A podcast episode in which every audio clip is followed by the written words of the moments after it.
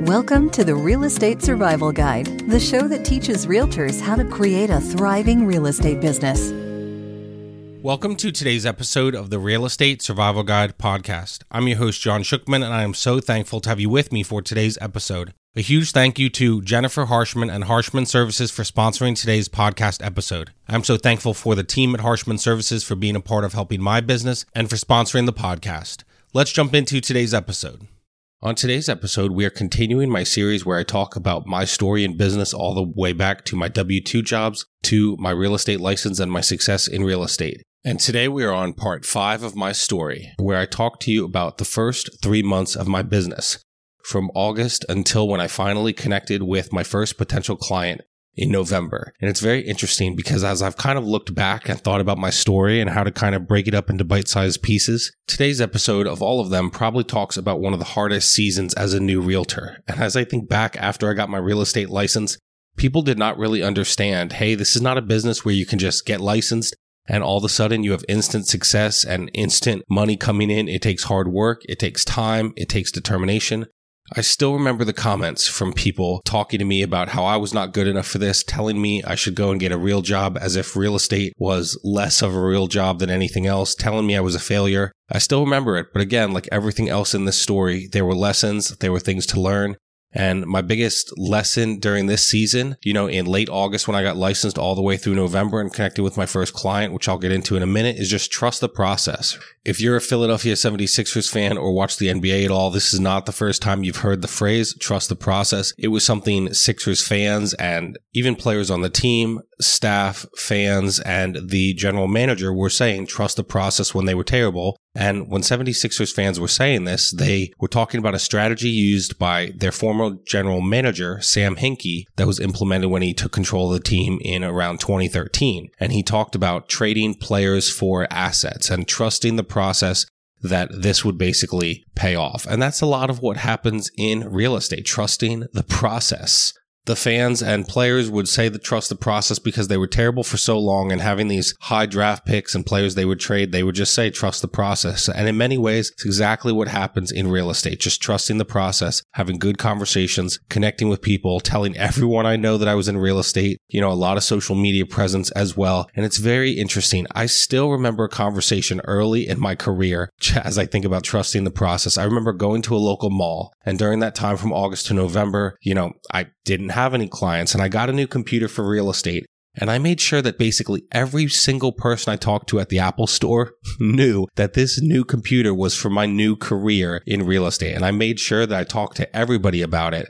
And, you know, when anyone would ask me what I do, I would make sure they knew, oh, I'm a realtor. And, you know, even at the Apple store that day, the person, the, you know, person working for Apple who helped me was like, oh, that's a bummer. You're a really cool dude. I just bought a house actually. Um, but I continued to do it. And they even said, oh, I would have bought a house with you. But, you know, I continued to kind of have those conversations and bring up real estate either subtly or sometimes not so subtly. And I'm so sorry.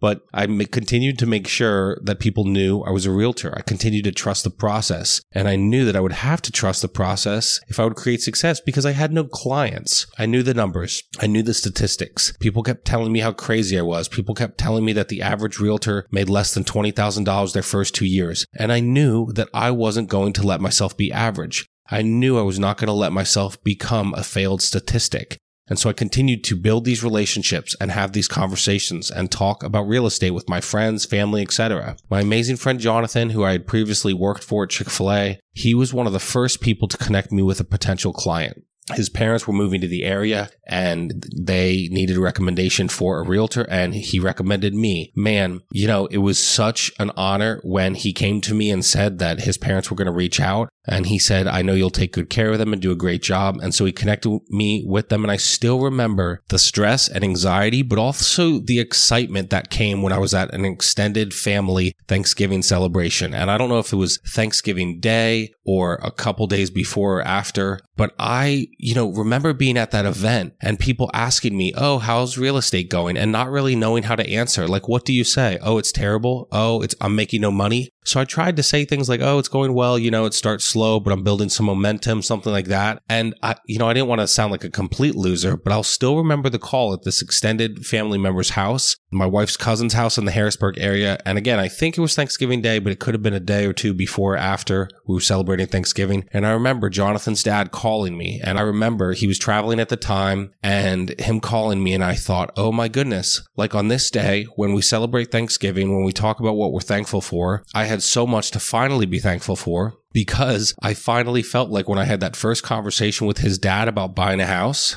the fact that I didn't like blow it and scare the man off the phone at the time made me feel much more confident and made me feel like, oh my goodness, I can do this. If I can have a good conversation, create relationships with people, with this person on the phone, you know, if I can do it once, then I know I can recreate that process 10, 20, 50, 100 times over and I'll have success.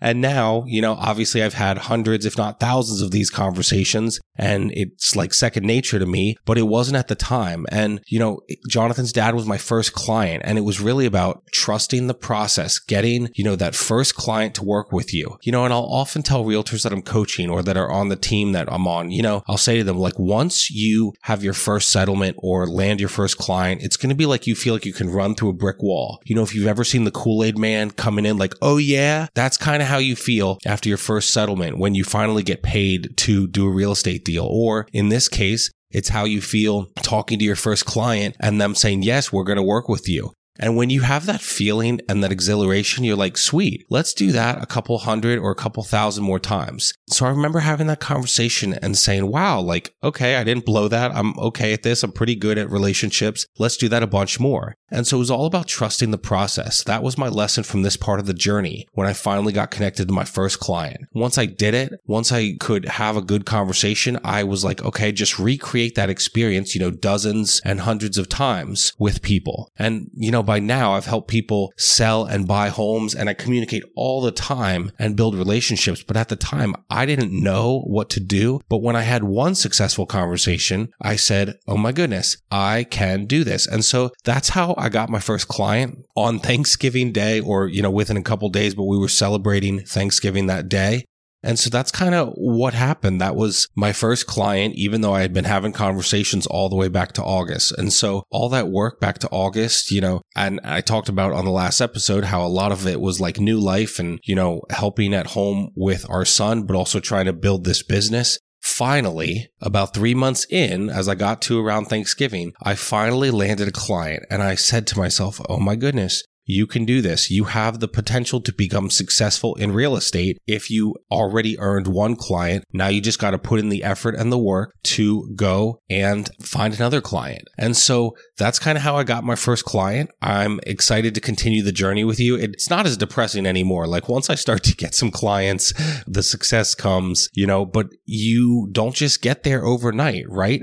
I got licensed in August and I had lost my job in February. So basically, February to November in many ways felt almost like a failure. But I put in the effort, trusted the process, kept doing the work, and started to realize, you know, after that conversation where I landed my first client, hey, you can do this, you'll survive. Now, how do we build on that? And so on the next episode, I'll talk to you more about, you know, like faking it till I make it, the interaction with that first client, the power of perception and those kinds of things. But I appreciate you guys being along the journey and thanks for listening to this episode. And I will see you on our next episode where I share part five of my story. So I'll see you guys then.